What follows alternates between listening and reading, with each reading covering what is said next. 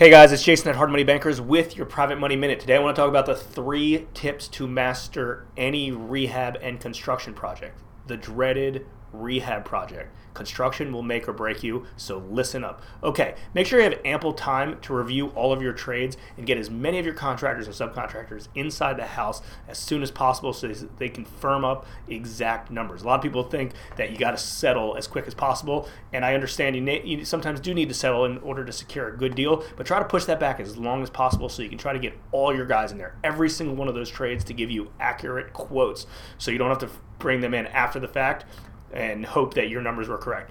Also, you need to master the hiring and firing of contractors. You need to learn it.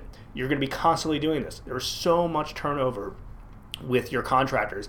Make sure you're hiring them correctly. You go through the same formula, and if they don't meet that, that's fine. Throw them out. Typically, ever every 10 contractors you're hiring or you're looking to hire, you hire one of them. So you're constantly going to be hiring, firing contractors. Get good at it and do it the right way.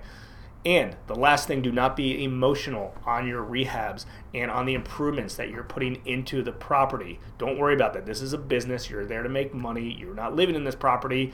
Improve it for the neighborhood. And the easiest way to do that is go online, find all the comps, see what's selling for the highest values, and copy exactly what they are doing. The exact tile, hardwood floors, countertops, kitchens, bathrooms, everything. Copy exactly what they are doing, the fixtures, the color of the paint, and the little trees that they're putting out front and all of the landscaping. Copy everything because they know what they're doing because they sold for top dollar. Okay? Hopefully you found this useful. Again, this is Jason at Hard Money Bankers with your Private Money Minute. Until next time.